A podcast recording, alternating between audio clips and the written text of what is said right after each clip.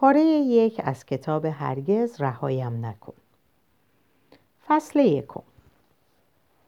اسمم کتی اچ است.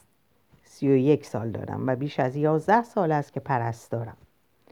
می‌دانم یک عمر است اما راستش می‌خواهند هشت ماه دیگر هم ادامه بدهم. یعنی تا آخر سال. با این حساب تقریبا می‌شود دوازده سال تمام. حالا می‌دانم که سابقه کار طولانی هم ضرورتا به این معنا نیست که کارم از نظر آنها محشر است. پرستاران خیلی خوبی را می‌شناسم که دو سه سال عذرشان را خواستند. و دست کم یک پرستار را می‌شناسم که به رغم بی مصرف بودن چهارده سال آزگار به کارش ادامه داد.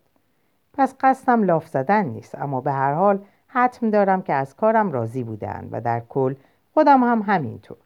بهبود بیمارانم همیشه بیش از حد انتظار بوده. دوره نقاهتشان به نحوی قابل ملاحظه کوتاه بوده و تقریبا هیچ کدامشان زیل گروه پریشان دستبندی نشدن.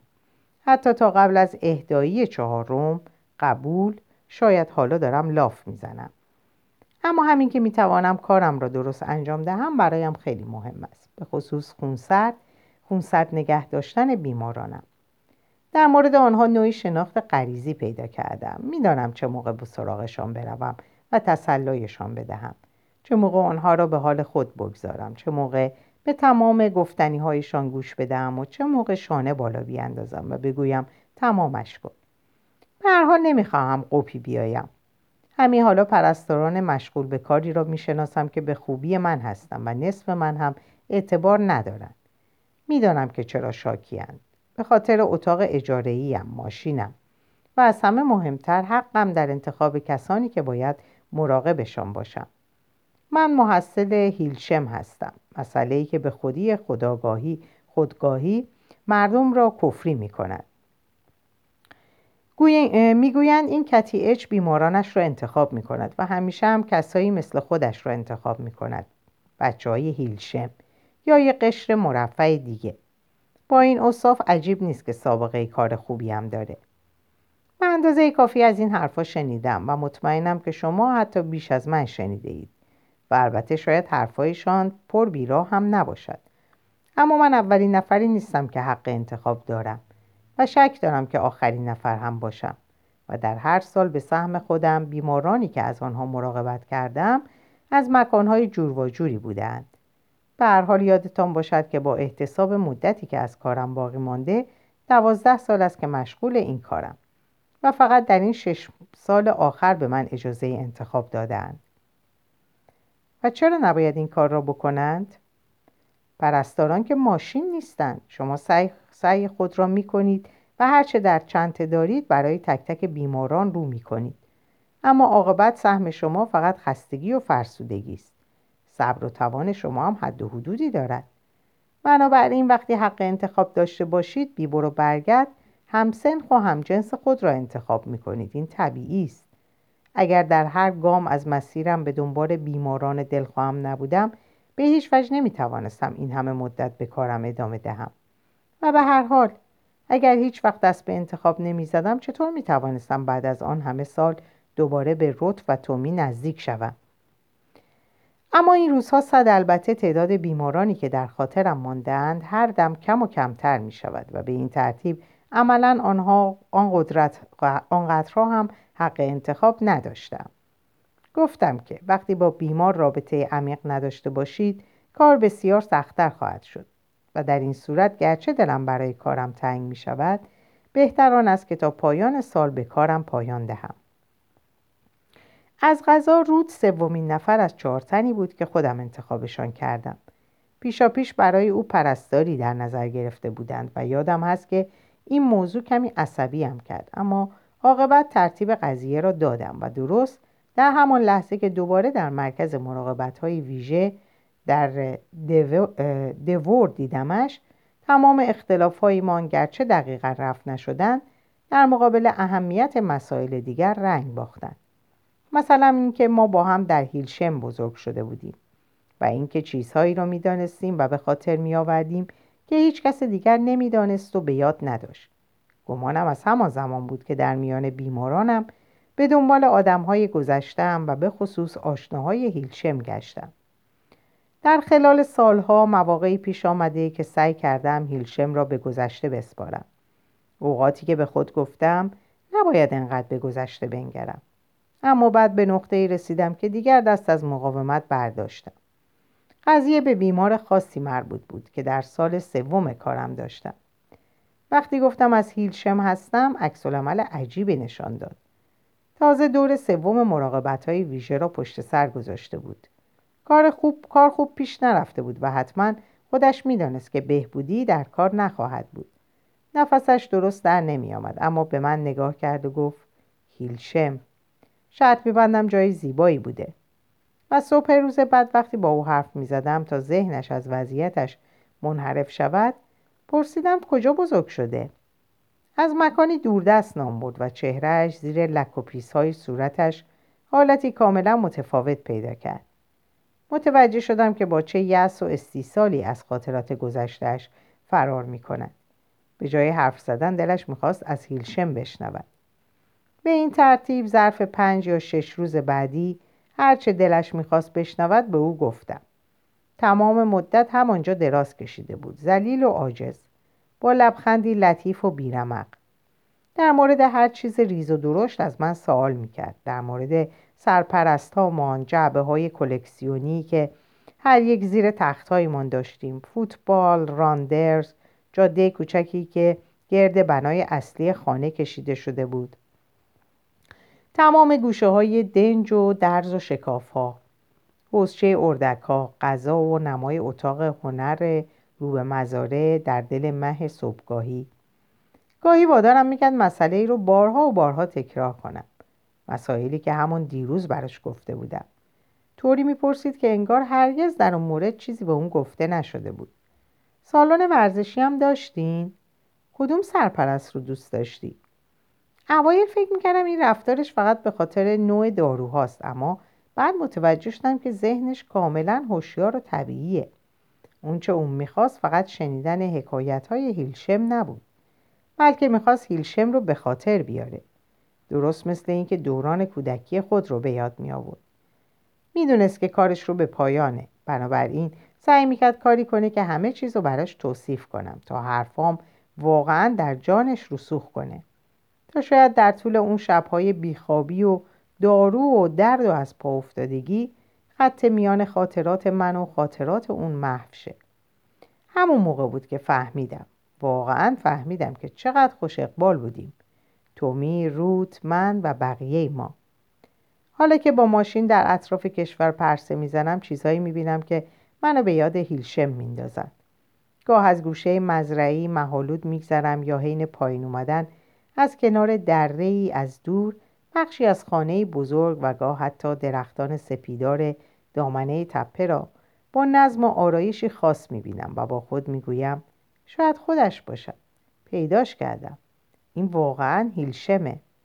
بعد متوجه میشم که محاله و افکارم گرد جایی دیگر میچرخه و به رانندگی ادامه میدم. به خصوص اون رختکن ها هم هستن. در سرتاسر سر کشور اونها رو شناسایی می‌کنم. در گوشه زمین های بازی میستم و خانه های کوچک و سفید و پیش ساخته رو با ردیف پنجره هایی که بیش از حد مرتفعند و پنداری به زیر رخبام ها دوخته شده تماشا می‌کنم. فکر می‌کنم در دهه های پنجاه و شست از این گونه ساختمان ها بسیار ساختن و احتمالا ساختمان ما را هم در همان دوران ساختن اگر حین رانندگی از کنار یکی از آنها بگذرم تا آنجا که فرصت باشد نگاهش می‌کنم. و یک روز سرانجام ماشین را به جایی خواهم کوبید و خرد و خاکشیر خواهم کرد. اما باز هم دست بردار نخواهم بود. همین اواخر در یکی از جاده های خالی ورچسترشر میراندم که کنار زمین کریکت یکی از آن خانه ها را که بسیار شبیه خانه ما در هیلشم بود دیدم. طوری که دور زدم و برگشتم تا دوباره نگاهی به آن بیاندازم. سالن ورزشمان را عاشقانه دوست داشتم. شاید به این دلیل که ما را به یاد آن کلبه های کوچک و قشنگ میانداختند که در دوره جوانیمان در کتاب های مصور بودند. خودمان را در دوران مدرسه در نظر مجسم می کنم. وقتی به سرپرستا التماس می کردیم که کلاس درس را به جای اتاق همیشگی در سالن ورزش برگزار کنند. بعد که به کلاس دوم دوره متوسطه رفتیم وقتی دوازده را تمام می کردیم و سیزده ساله می شدیم سالن به جایی تبدیل شد که وقتی می‌خواستیم از دنیای هیلشم و آدمهاش دور باشیم با بهترین دوستانمون در آن مخفی می شدیم. سالن اونقدر بزرگ بود که دو گروه رو بیون که مزاحم یکدیگر شوند در خود جای می‌داد. تابستانها گروه سوم می توانست در محتابی پرسه بزند. اما آرمانی ترین حالتی که خواستارش بودیم این بود که آنجا فقط مال خودمان و دوستانمان باشد. به همین دلیل سر این قضیه همیشه دوز و کلک و بحث و جدل به راه بود. سرپرستا همیشه به ما می‌گفتند مثل آدم های متمدن رفتار کنید. اما در عمل برای اون که در طول زنگ های تفریح و استراحت سالن را در اختیار داشته باشیم در گروه ما به شخصیت های قوی نیاز داشتیم. خود من برای اینجور کارها چندان حاضر به عراق نبودم. به گمانم هر چند باری رو که به اونجا می‌رفتم مدیون روت بودم. معمولا دور سندلیا و نیمکت ها پخش و پلا می شدیم. پنج نفر بودیم و اگر جنی, جنی بی هم می اومد می شدیم شیش نفر و شروع می کردیم به غیبت کردن و وراجی. نوعی گفتگو بود که فقط وقتی در سالن مخفی می شدیم انجام می شد. ممکن بود در مورد چیزی که نگرانمون کرده بود بحث کنیم یا از شدت خنده قش و ضعف کنیم. یا حتی از فرط خشم به جون هم بیفتیم. اما انگیزه اصلی این بود که مدتی با هم صمیمیترین دوستانمون خستگی در کنیم. در اون بعد از ظهر به خصوصی که حالا به اون فکر می‌کنم دور و اطراف پنجره های بلند ساختمون روی چهارپایه ها و نیمکت ها ایستاده بودیم. از اونجا زمان زمین بازی شمالی رو که در دوازده پسر همکلاسی ما و کلاس سومی در اون جمع شده بودن تا فوتبال بازی کنن می‌دیدیم آسمون آفتابی و درخشان بود اما حتما اوایل روز بارون باریده بود چون یادم است که نور خورشید بر سطح گلالود علفها می درخشید. کسی گفت نباید علنی بیستیم و نگاه کنیم. با این حال از جامون تکون نخوردیم. بعد روت گفت اون به چیزی شک نمی‌کنه. نگاش کن. اون واقعا به چیزی شک نمی‌کنه. وقتی روت اینو گفت نگاش کردم تا در مورد کاری که پسرا قصد داشتم با تومی بکنن در چهرش نشون نشان مخالفت پیدا کنم اما یه ثانیه بعد رود کوتاه خندید و گفت احمق. و بعد فهمیدم که از نظر رود و دیگران هر کاری که پسرها قصد انجامشو داشتن کوچکترین دخلی به ما نداشت. تایید یا عدم تایید ما تأثیری در اون جریان نداشت. ما در اون لحظه دور اون پنجره ها جمع نشده بودیم که از تماشای تأخیر دوباره تومی لذت ببریم. فقط چون در جریان آخرین توطعه قرار گرفته بودیم کنجکاوی غریبی داشتیم تا نحوه اجراش رو ببینیم. در اون روزها کاری که پسرها در میان خود انجام می‌دادن فراتر از این نمی‌رفت. به نظر روت و دیگران قضیه چندان ربطی به اونها نداشت و احتمالا به نظر منم همینطور بود. اما شاید ماجرا درست یادم نمونده. شاید حتی در اون زمان نیز. همون موقع که تومی رو دیدم که با شتاب اطراف زمین میدوید و چهرش از پذیرفته شدن مجدد در جمع, در جمع آشکارا شاد و بازی در شرف انجام بود شاید همون زمان درد به دلم چنگ انداخت. اونچه در یادم مونده اینه که متوجه شدم تومی پیراهن آبی رنگی رو که ماه گذشته در بازار فروش خریده بود پوشیده بود. همون که خیلی به اون افتخار می‌کرد. یادمه که فکر کردم اون واقعا خنگه. فوتبال بازی کردن با این پیراهن پیراهنش خراب میشه بعد چه احساسی پیدا می‌کنه؟ بعد با صدای بلند بی اون که به طور مشخصی کسی رو خطاب قرار بدم گفتم تومی پیراهنش رو تنش کرده. همون پیراهنی که خیلی دوستش داره. احتمالا کسی صدامو نشنید چون همه داشتم به لورا دلقک بزرگ گروهمون که حالتهای چهره تومی رو حین دویدن تقلید می‌کرد میخندیدن. دست کن می‌داد صدا می‌زد تکل می‌رفت. بقیه پسرها با همون حالت سست و شل و آمدانه ای که موقع گرم کردن خودشون داشتن دور میدون در حرکت بودن. اما تومی که به شدت هیجان زده بود یک نفس میدوید. این بار با صدای بلندتر گفتم اگه پیراهنش خراب شه حالش خیلی گرفته میشه. این بار رود صدامو شنید اما احتمالا تصور کرده بود که دارم مزه میپرونم چون با اکرا خندید و از اون متلک های خاص خودش پروند.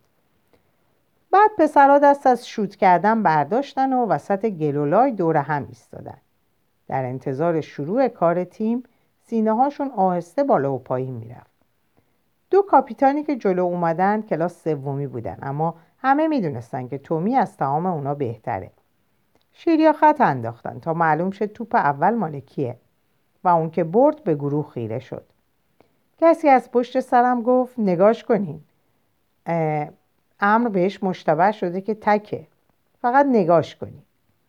در اون لحظه تومی یه جورایی خندهدار بود. طوری که با خود می‌گفتید خب آره.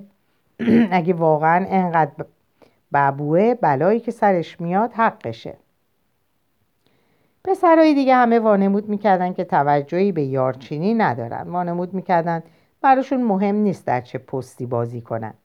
بعضی آهسته و آروم با هم حرف می‌زدن. بعضی دیگه بند کفشاشون رو صفر می‌کردن. بعضی هم وقتی گلها رو لگت کوب می‌کردن به پاشون خیره شده بودن.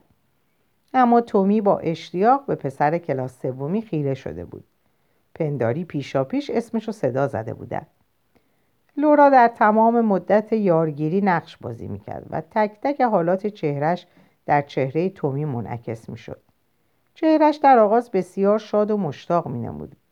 بعد وقتی که چهار یار انتخاب شده بود و او هنوز بلا تکلیف سر جاش ایستاده بود آثار نگرانی و گیجی بر صورتش آشکار شد. و پس از درک اتفاقی که در حال رخ دادن بود علائم احساسی جریه دار شده و پر از درد بر چهرش آشکار شد. اما دیگه برنگشتم تا لورا رو نگاه کنم چون به تومی خیره شده بودم.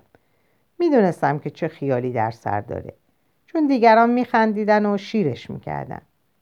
بعد وقتی تومی تنها برجا موند و همه پسرها هر و کرکر می‌کردن شنیدم روت گفت وقتشه نگاه کنی. هفت هشت شیش پنج فرصت نشد شمارشش رو تموم کنه. نره و هوار رداسایی رداسای تومی بلند شد و پسرها که دیگه علنا میخندیدن به سمت زمین بازی جنوبی دویدن. تومی چنگامی دنبالشون دوید. نمی‌شد گفت از سر خشم تعقیبشون می‌کنه یا از تنها موندن وحشت کرده. در هر حال با صورتی سرخ و برافروخته پا کند کرد و ایستاد و با خشم به اونها که دور می شدن خیره شد. بعد شروع کرد جیغ و داد کردن. طوفانی دیوانوار از فش و فحش و فسیحت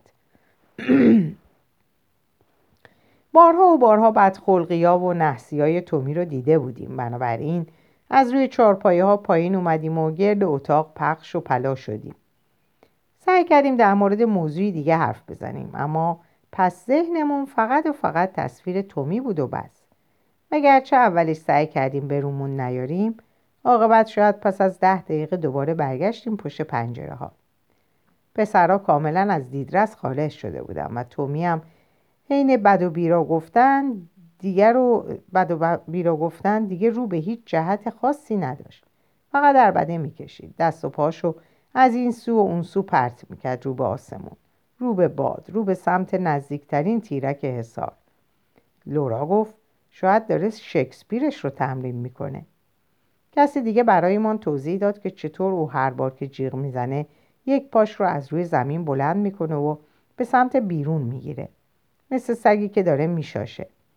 راستش خودم هم متوجه همون حرکت پاش شده بودم. اما اون چه توجه جلب کرده بود این بود که هر بار وقتی پاشو مجددا به زمین میکوبید گل به ساخهاش میپاشید.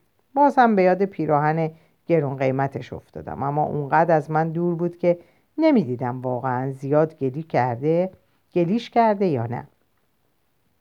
روت گفت فکر کنم یکم بیانصافیه. همین که همیشه اینطوری میذارنش سر کار.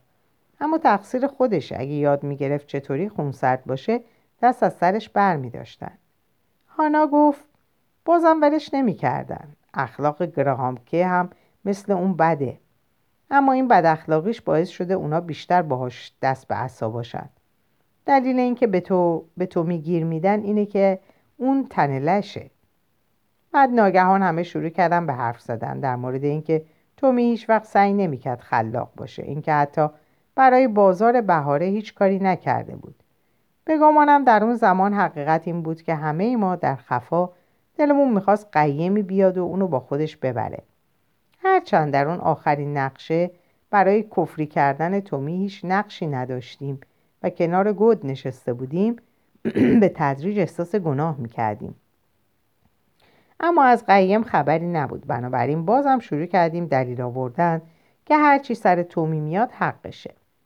بعد وقتی روت به ساعتش نگاه کرد و به رغم اون که هنوز وقت داشتیم گفت باید به امارت اصلی برگردیم. هیچکس چونه نزد.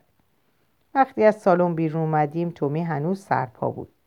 خونه سمت چپ ما بود و چون تومی روبروی ما در زمین بازی ایستاده بود نیازی نبود که به اون نزدیک شیم. در هر حال روش به سمت جاده دیگه بود و انگار متوجه ما نبود. وقتی دوستانم در حاشیه زمین را افتادن ناگهان به سمت اون رفتم. می‌دونستم که این کارم دیگران رو گیج می‌کنه اما بازم رفتم. حتی وقتی زمزمه هشدار روت رو شنیدم که گفت برگرد. تومی عادت نداشت انگام خشم کسی مزاحمش شه. چون وقتی به اون رسیدم نخستین واکنشش این بود که یه لحظه به من خیره شد و بعد به حال و هوای قبلیش برگشت. واقعا مثل این بود که داشت قطعه از آثار شکسپیر رو اجرا می‌کرد و من درست وسط اجراش به روی صحنه اومده بودم. حتی وقتی گفتم تومی پیرهن قشنگت کثیفش کردی. انگار اصلا حرفمو نشنید. بنابراین جلو رفتم و دستم روی بازوش گذاشتم. بعد کاری کرد که همه فکر کردن عمدی بود. اما من حتم داشتم که عمدی در کار نبود. بازوانش هنوز در هوا تکون می‌خورد و نمی‌دونست که من می‌خوام دستم رو دراز کنم. به هر حال وقتی بازوش رو بالا آورد دستش دستم رو پس زد و به صورتم خورد. اصلا دردم نگرفت اما آه از نهاد من و اکثر دختران پشت سرم برآمد. همین موقع بود که عاقبت تومی متوجهم شد. متوجه دیگران متوجه خودش متوجه اینکه در اون زمین تنها ایستاده و متوجه کاری که کرده بود. کمی احمقانه به من خیره شد. با لحن کاملا جدی گفتم تومی تمام پیراهنت گلی شده. زیر لبی و ممن کنان گفت خب که چی؟ اما همین که اینو می‌گفت به پیراهنش نگاه کرد و متوجه لکه های قهوه‌ای شد و همون لحظه هر طور که بود فریاد نگرانیش رو در گلو خفه کرد. بعد دیدم که چهرش از آگاهی من نسبت به احساسی که در مورد اون پیراهن داشت غرق تعجب شد. قبل از اینکه سکوت براش خفت بار باشه گفتم ناراحت نباش پاک میشه. اگه نمی‌تونی پاکش کنی بسپرش به میس جودی. بازم پیراهنش رو وارسی کرد و بعد با اخم و تخ گفت به ربطی به تو نداره. انگار بلا فاصله از این حرف آخرش پشیمون شد و دست باچه و خجل نگام کرد. پنداری توقع داشت که در جواب حرفش کلامی تسلا بخش به اون بگم. اما دیگه کافی بود به خصوص با توجه به اینکه دخترها تمام مدت تماشام می‌کردم و تا اونجا که می‌دونستم کلی از بچه های دیگه هم از پس پنجره های امارت اصلی داشتن تماشا می‌کردم بنابراین شونه بالا انداختم و برگشتم و دوباره به دوستان پیوستم. وقتی از اونجا دور می شدیم روت بازوش رو روی شونه هام گذاشت و گفت دست کم یه کاری کردی خفه خون بگیره. حالت خوبه؟ حیوان وحشی. فصل دوم. اینا همه مربوط به مدت ها پیش است. پس ممکن است بخشی از آن را اشتباه تعریف کرده باشم. اما آنچه در یادم مانده این است که نزدیک شدنم به تومی در آن روز بعد از ظهر بعد از ظهر بخشی از برهی بود که در آن دوره میگذراندم. دوره ای که طی آن بی اختیار برای خودم درد سر درست می‌کردم و چند روز بعد که تومی جلویم را گرفت تقریبا قضیه را فراموش کرده بودم. نمی‌دانم آنجا که شما بودید چطور بوده اما در هیلشم ما باید تقریبا هر هفته تحت ماینه پزشکی قرار می گرفتیم. معمولا در اتاق شماره 18 در بالاترین قسمت خانه آن هم با پرستار ترشیای بد که اسمش را گذاشته بودیم صورت خروس آن روز صبح یک گروه از ما از راه پله اصلی بالا می رفتیم تا او ماینه ایمان کنند و گروهی که او تازه ماینهشان را تمام کرده بود داشتن از پله ها پایین می آمدن. به همین دلیل پلکان پر بود از سر و صداهایی که پیشواک میافت و من با سر خمیده از پله ها بالا می رفتم. فقط رد پاشنه های جلوییم را دنبال می کردم که ناگهان صدایی در کنارم گفت کات تومی در میان سیل بچه هایی که به پایین سرازیر بودم با لبخندی از بناگوش در رفته که بلا فاصله عصبیم کرد وسط راه پله ایستاده بود شاید چند سال پیش وقتی به کسی برمیخوردیم که از دیدنش خوشحال می شدیم چنین قیافه ای به خود می گرفتیم اما در آن زمان سیزده ساله بودیم و او پسری بود که در انظار همگان با یک دختر روبرو شده بود. دلم می‌خواست بگوید تومی چرا بزرگ نمی‌شوی؟ اما جلوی زبانم را گرفتم و در عوض گفتم تومی راه همه رو بند آوردی. راه منم همینطور. به بالا نگاه کرد. بچه های طبقه بالا همه پشت هم متوقف شده بودن یه لحظه ترسیدم. بعد خودش رو به سمت یه لحظه ترسید. بعد خودش رو به سمت دیوار و کنار من زور چپان کرد تا همه بتونن رد شن. بعد گفت کات همه جا دنبالت گشتم. می‌خواستم بگم متاسفم. منظورم اینه که واقعا واقعا متاسفم. اون روز اصلا قصد نداشتم بزنمت. من تو خوابم یه دختر رو نمی‌زنم و اگه اون روز اونطوری شد اصلا قصد نداشتم تو رو بزنم. واقعا واقعا متاسفم. چیزی نیست یه اتفاق بود همین. براش سر تکون دادم و راه افتادم اما تومی با خوشحالی گفت پیرنم درست شد همش شسته شد. خوبه. دردت که نیومد ها؟ همون موقع که زدمت. البته جمجمه شکسته ضربه مغزی کل مغز. حتی صورتم صورت خروسم ممکنه متوجه صورت خروسم ممکنه متوجه بشه. تازه اگه اصلا به اون بالا برسم. اما جدا کات. از من ناراحت نیستی ها؟ از ته قلب متاسفم. راست میگم.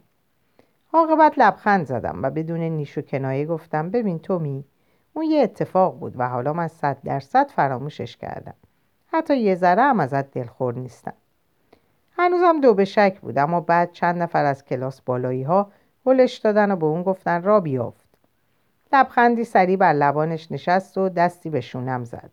درست مثل کاری که ممکن بود با پسری کوچکتر از خودش بکنه و بعد دوباره خود رو به دل صف کشید. بعد وقتی شروع کردم از پله ها بالا رفتن شنیدم که از همون پایین فریاد زد می‌بینم اتکات کل اون قضیه از نظرم کمی ناراحت کننده بود اما نه به تمسخر و سخره ختم شد نه به شایعه و غیبت. و باید اقرار کنم که اگه به خاطر اون برخورد در راه پله نبود احتمالا در چند هفته بعد به مشکلات تومی توجهی پیدا نمی کردم.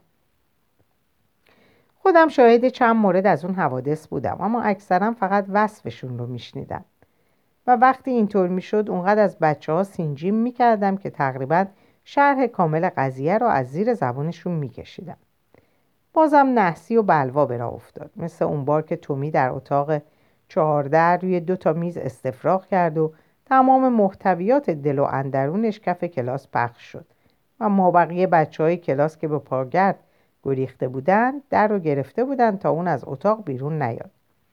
یه بارم آقای کریستوفر مجبور شده بود داستان دستان اونو بگیره تا اون حین تمرین فوتبال به رگیدی حمله نکنه حمله نکنه. همه می‌دیدن که وقتی پسرای کلاس دومی دو به دو دور میدون میدویدن هیچ کس نبود که در کنار تومی بدوه. اون دونده خوبی بود و به سرعت ده یا پونزده یارد فاصله بین خودش و بقیه ایجاد می‌کرد. شاید با این فکر که به این نحو کسی نمی‌فهمه که هیچ کس دوست نداره در کنار اون بدوه. و تقریبا هر روز در مورد کلک هایی که بچه ها براش سوار می‌کردن شایعاتی سر زبونا میافتاد. خیلی از اون کلک های معمولی بودن چیزهای عجیب و غریبی که سر از تخت خوابش در می آوردم مثلا کرمی در بریشتوکش اما بعضیاشون بی هیچ هدف و دلیل منطقی رزیلانه و کثیف بودن. مثل اون بار که کسی با مسواک اون توالت رو تمیز کرد و لای مسواکش پر از گوه شد. درشتی اندام و قدرتش و به گمونم خلق و خوی تندش باعث می شد که هیچ کس به فکر زور گفتن به اون نیفته. اما اونطور که در خاطرم مونده این اتفاقات دست کم دو ماهی ادامه یافت. فکر می‌کردم دیر یا زود کسی پیدا میشه و میگه که دیگه زیاده روی شده. اما همانطور ادامه پیدا کرد و هیچ کس چیزی نگفت.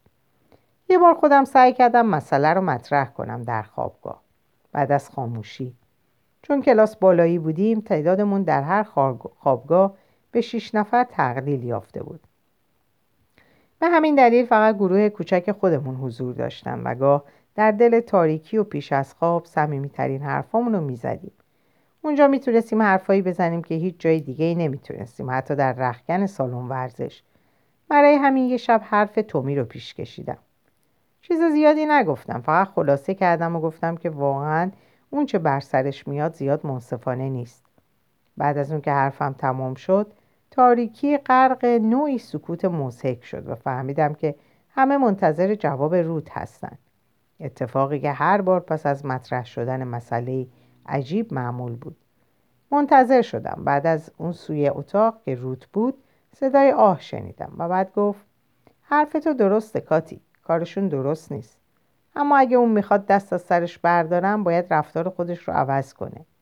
اون برای بازار بهاره هیچ چیز نیورد. و تازه مگه برای ماه آینده چیزی داره؟ شرط میبندم نداره. اینجا باید در مورد بازارهایی که در هیلشم داشتیم کمی توضیح بدم. سالی چهار بار بهار تابستان پاییز و زمستان نوعی نمایشگاه و فروشگاه بزرگ از تمام چیزهایی که ظرف سه ماه از زمان آخرین بازار تا بازار بعدی ساخته بودیم برگزار می‌کردیم.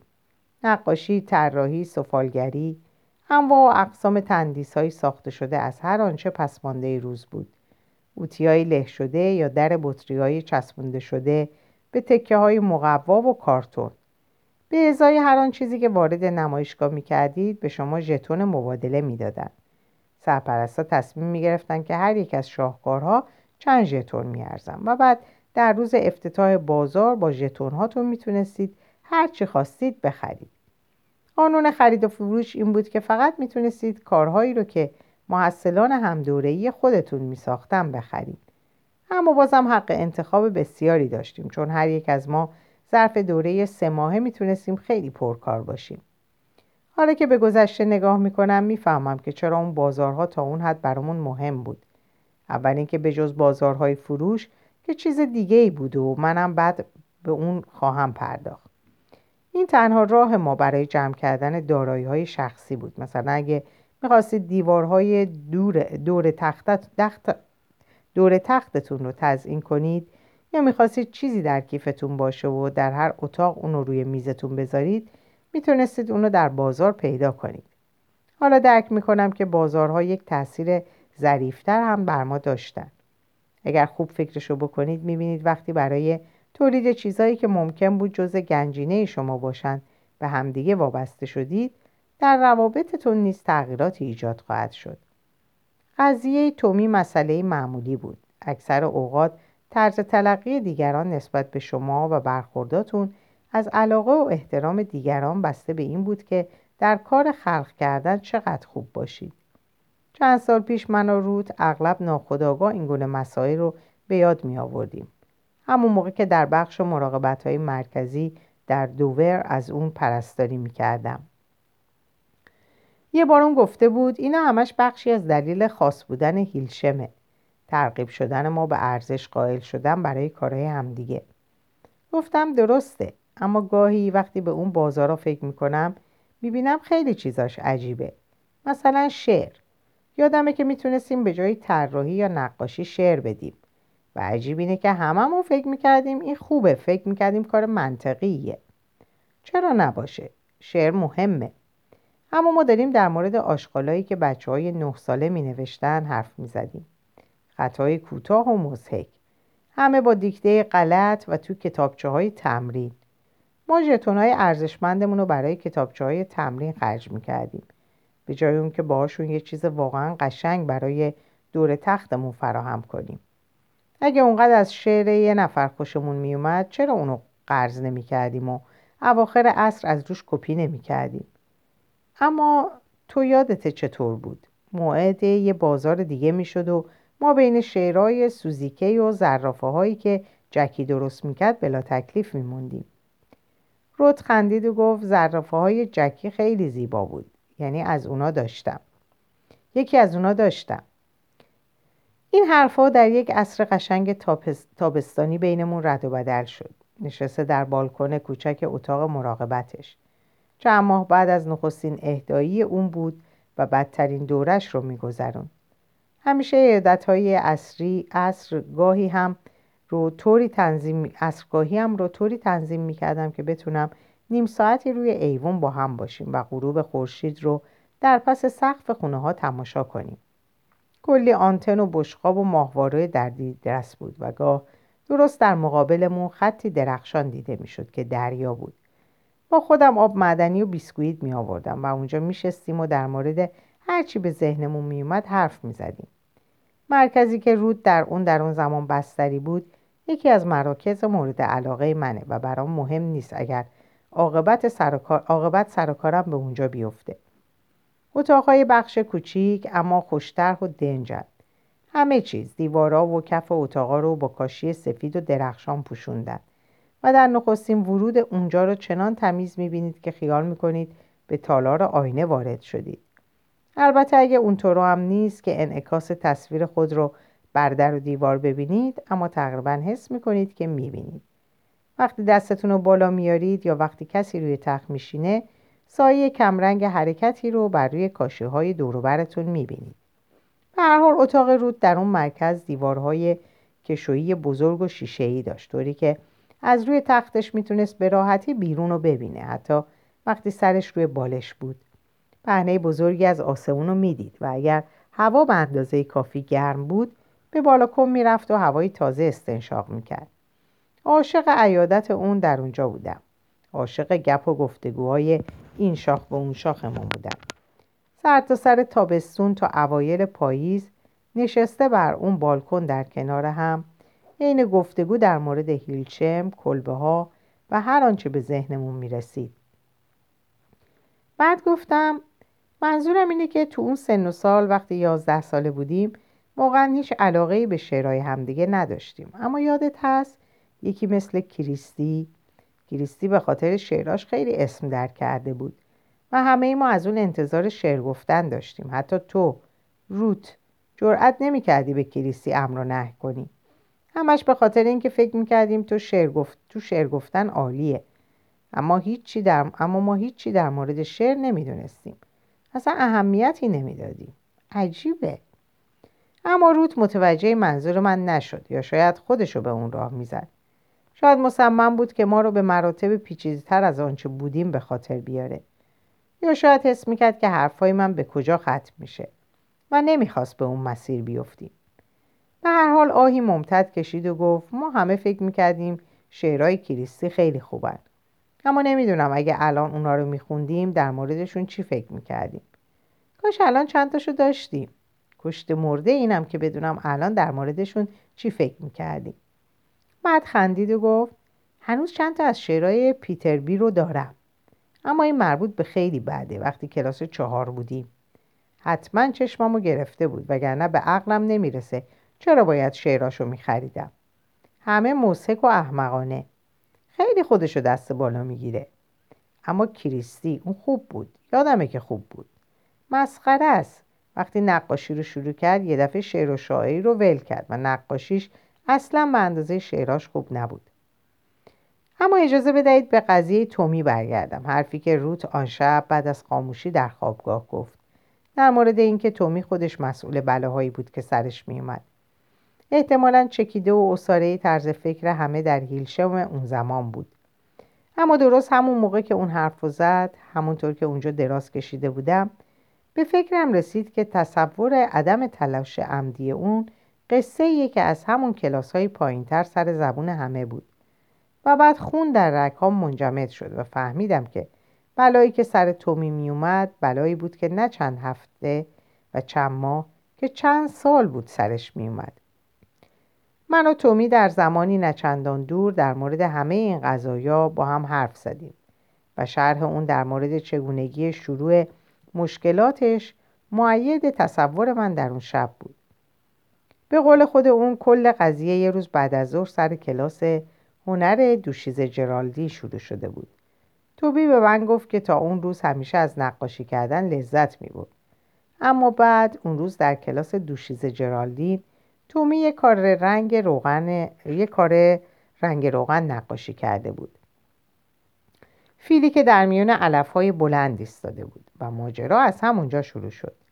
به ادعای خودش این کار رو فقط برای شوخی انجام داده بود. در این مورد خیلی سینجیمش کردم و به گمانم حقیقت این بود که این کارش مثل خیلی از کارهای معمولی بود که بچه ها در اون سن و سال انجام میدن.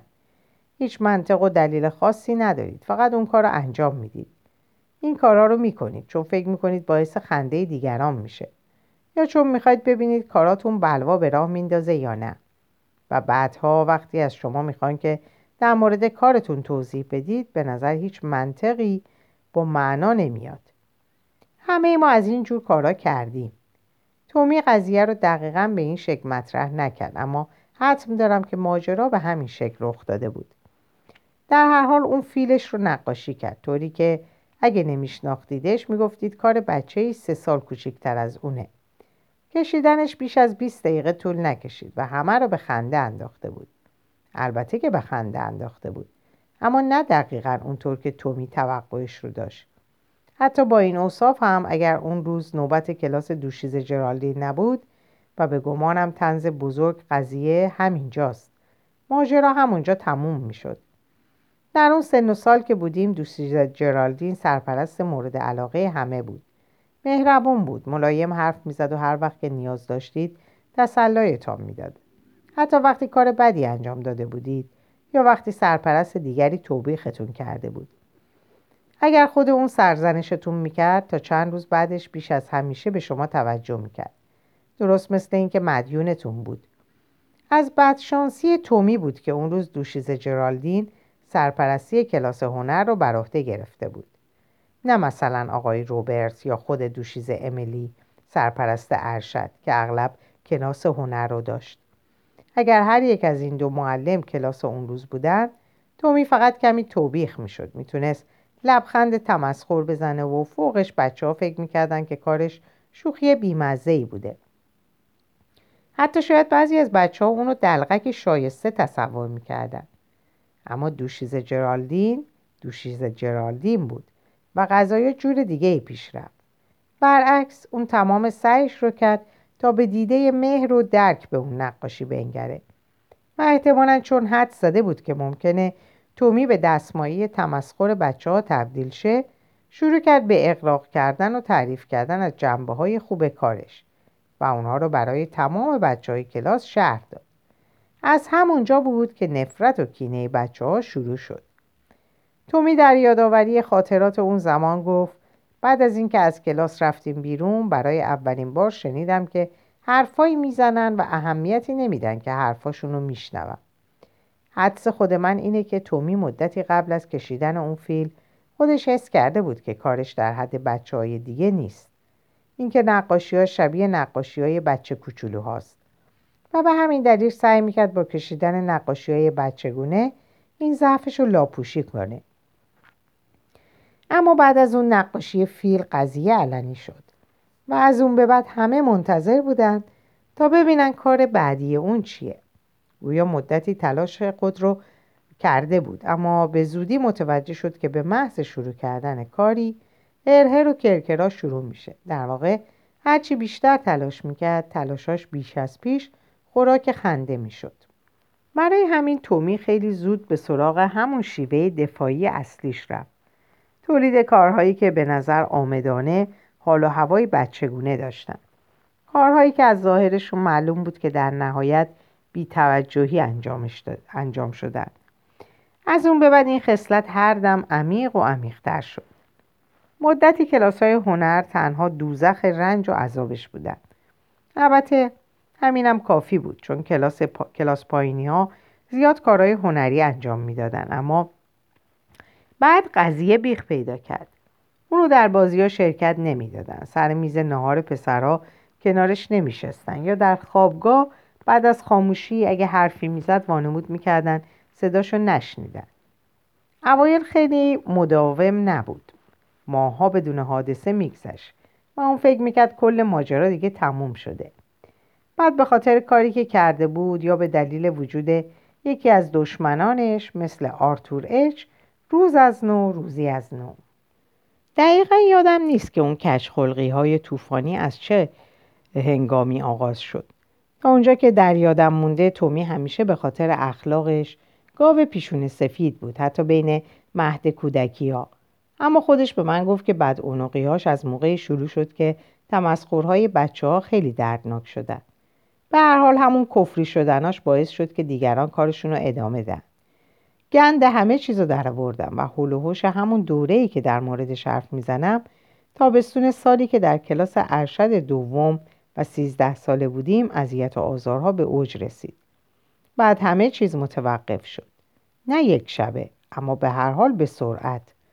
همونطور که گفتم از نزدیک شاهد قضایا بودم. بنابراین نشونه های اون تغییر ناگهانی رو زودتر از اکثر بچه ها دیدم قضیه از زمانی شروع شد که کلک ها مدتی بیوقفه یک ماه یا شاید بیشتر ادامه داشت اما تومی دیگه از کوره در نمی‌رفت. گاهی می‌دیدم که تا آستانه خشم پیش میره اما هر طور شده جلوی خودش رو می‌گرفت. بعضی اوقات هم در سکوت شونه بالا مینداخت یا طوری واکنش نشون می‌داد که انگار متوجه چیزی نشده. اوایل این عکس العملاش مایه نامیدی دیگران می‌شد. شاید حتی شاکی می‌شدن چون اون نقشه هاشون رو نقشه براب می‌کرد. بعد به تدریج حوصلهشون سر رفت و دوز و کلکاشون نیمبند شد. تا وقتی که ناگهان متوجه شدم که یک هفته یه که خبری نشده. این مسئله به خودی خود خیلی مهم نبود اما متوجه تغییرات دیگری هم شدم. مسائل جزئی مثل وقتی که الکساندر جی و پیتر ان همراه اون از حیات میگذشتند و به سمت زمین بازی رفتند و هر سه کاملا طبیعی با هم گپ می‌زدند. یا تغییر ظریف اما کاملا واضح. لحن صدای بچه ها حین نام بردن از اون. یه بار هلوهوش یه روز بعد از ظهر روی چمن نزدیک زمین بازی جنوبی جایی که پسرها طبق معمول گرم فوتبال بودن نشسته بودیم و داشتیم با بچه ها حرف می‌زدیم. اما تومی رو زیر نظر داشتم و متوجه شده بودم که در دل بازی جذب شده. ناگهان زمین خورد. بعد بلند شد و توب و کاش تا ضربه آزادش رو بزنه. وقتی بچه ها جاگیری می‌کردن آرتور اچ یکی از بچه هایی که بیش از همه تومی رو آزار می‌داد چند متری پشت سر تومی ایستاد و ناگهان شروع کرد به مسخره کردن تومی. تومی دو دستش رو روی باستنش گذاشته و کنار توپ ایستاده بود و اون خیلی احمقانه ادای تومی رو در آورد با دقت نگاه کردم اما هیچ یک از بچه ها دم به دم آرتور ندادن. حتما همه اونا اون صحنه رو دیده بودن. چون تمام نگاه ها متوجه تومی بود. در انتظار شوت اون و آرتور هم درست پشت سر اون بود اما هیچ کس به آرتور توجه نکرد. تومی توپ از روی چمن به پرواز در آورد بازی ادامه و آرتور H هم دیگه ادا و اطفار در نیاورد. من از همه این تغییر تحولات خوشحال بودم اما در این حال قضیه برام به رمز و راز بدل شده بود. راستش تومی تغییری نکرده بود. هنوزم در مورد کم بودن خلاقیت اسمش زبون زده همه بود. به نظر من پایان اون بد و رفتارهای برزخی کمک بزرگی بود اما دلیل عمده وضعیت جدید به این سادگی ها قابل تشخیص نبود. مسئله مربوط به خود تومی بود. قیافه‌ای که به خود می‌گرفت نحوه نگاه کردنش به چهره دیگران و حرف زدنش که هم با خوشتینتی و فارق بالی بود. مسئله ای که با قبل فرق داشت و باعث شده بود روی کرده دیگران به اون عوض شه. اما دلیل همه این تغییر و تحولات برام روشن نبود. حیران بودم و تصمیم گرفتم دفعه بعد که خصوصی با هم حرف می‌زنیم در مورد در این مورد از زیر زبانش کمی حرف بکشم. این فرصت کمی بعد دست داد موقع ناهار وقتی چند نفر جلوتر از من در صف ایستاده بودن. گمانم به نظرتون عجیب میاد اما در هیلشم یکی از بهترین مکانها برای گپ و گفتگوهای خصوصی صف ناهار بود. اونم به خاطر پژواک صداها در تالار بزرگ. هم همه بچه ها و بلندی سخت باعث می شد با پایین آوردن صدات و نزدیک شدن به طرف به شرط اون که دیگران هم غرق گفتگوهای خودشون باشن بتونیم بدون اون که کسی حرفاتون رو بشنوه با کسی صحبت کنیم. به هر حال حق انتخاب چندانی هم نداشتیم. مکانهای ساکت بدترین گزینه ها بودن. چون همیشه ممکن بود کسی از صدارس اطرافمون رد شه. و به محض اینکه کسی بو می برد شما برای رد و بدر کردن حرفهای خصوصی به دنبال جای دنجی هستید کل بچه ها ظرف چند دقیقه خبر می شدن و تمام فرصت ها از کف می رفت بنابراین وقتی تومی رو چند نفر جلوتر از خودم دیدم با دست اشاره کردم که بیاد. قانون این بود که نمی‌تونستید بدون نوبت جلو برید. اما اگه برمیگشتید به عقب صف کار خوبی کرده بودید که همه خوششون میومد با لبخندی حاکی از شادی به سمتم اومد و یه لحظه بدون اون که چندان حرفی بزنیم کنار هم ایستادیم. البته نه به خاطر اون که معذب شده بودیم فقط منتظر بودیم تا با اگر برگشتن تومی به عقب صف با برگشتن تومی به عقب صف توجه کسی رو جلب نکرده باشه. بعد به اون گفتم این روزا خیلی خوشحالی تومی. انگار حال و اوزاد بهتر شده. هیچی از نظر تو مخفی نمیمونه کات. مگه نه؟ اینو بی هیچ استهزا و نیش و کنایه ای گفت. آره همه چیز رو به راه اوزان بهتر شده. خب پس چی شده؟ نکنه خدایی چیزی به دادت رسیده. خدا؟ یه لحظه گیت شد بعد خندید و گفت اوه فهمیدم. داری میگی من. چرا دیگه عصبانی نمیشم؟ فقط این نیست تومی تو شرایط اطرافت رو به نفع خودت تغییر دادی. من همه چیز رو می‌دیدم. برای همین پرسیدم. تومی شانه بالا انداخت. گمونم یه خود بزرگ شدم و شاید بقیه هم همینطور. همیشه که نمی‌تونستن به اون وضعیت ادامه بدن. دیگه خسته شده بودن. چیزی نگفتم اما چشم از اون بر نداشتم. تا وقتی که دوباره خندید و گفت کات تو خیلی سرت تو کار مردمه.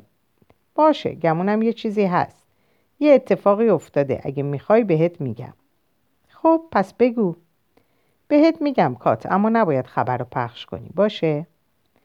حدود دو ماه پیش با دوشیزه لوسی حرف زدم و بعدش حالم خیلی بهتر شد. توضیح دادنش سخته اما اون یه چیزی گفت و بعدش همه چیز بهتر شد. اون چی گفت؟ خب اینکه ممکنه عجیب باشه. از نظر من که اون اول عجیب اومد. اون گفت اگه من نمی‌خوام خلاق باشم اگه واقعا حس و حالش رو ندارم هیچ اشکالی نداره. گفت هیچ مسئله ای نیست. اینو بهت گفت؟ تومی به تایید سر تکون داد اما همون لحظه از اون رو برگردوندم. این مزخرف تومی. اگه می‌خوای احمق بازی در ری من گوشم به این حرفها بدهکار نیست. واقعا عصبانی بودم چون فکر می‌کردم داره به من دروغ میگه. اونم درست موقعی که سزاوار اعتمادش بودم عقب صف عقب صف دختر آشنایی رو دیدم و به سمتش رفتم و تومی رو همونجا به حال خودش رها کردم. کاملا معلوم بود که حیرت زده و پکره اما بعد از اون چند ماه دلواپسی احساس می‌کردم به من خیانت کرده و اهمیت نمی‌دادم چه احساسی داره. با دوستم گپ زدم فکر کنم ماتیلدا بود. و تا اونجا که می‌تونستم شاد و سرحال این کار این کارو کردم. و ما بقیه مدتی رو که در صف بودیم اصلا به سمت اون برنگشتم و نگاش نکردم. اما وقتی بشخابم رو گرفتم و به سمت میز می‌رفتم تومی اومد پشت سرم و تند و سری گفت کات اگه فکر کردی می‌خوام دستت بندازم اشتباه کردی. واقعا همین حرف رو به هم زد. اگه یه فرصت کوتاه بهم بدی قضیه رو برات تعریف می‌کنم. چرت و پرت نگو تومی. کات برات میگم. بعد از نهار میرم کنار حسچه اگه بیای اونجا برات میگم. نگاه شماتتباری به اون انداختم و بیون که جوابشو بدم را افتادم. اما به گمانم همان دم به این احتمال فکر کردم که شاید اون قضیه رو در مورد دوشیز لوسی از خودش در نیاورده. و وقتی کنار دوستام نشستم در این فکر بودم که بعد از نهار چطور بیون که کسی کنجکاو شه جیمشم و به کنار حوزچه برم. در اینجا به پایان این پاره می‌رسم. امیدوارم که خوشتون اومده باشه از داستان و دنبال بکنیم با هم دیگه. مراقب خودتون باشین و روز روزگار بهتون خوش. خدا نگهدارتون باشه.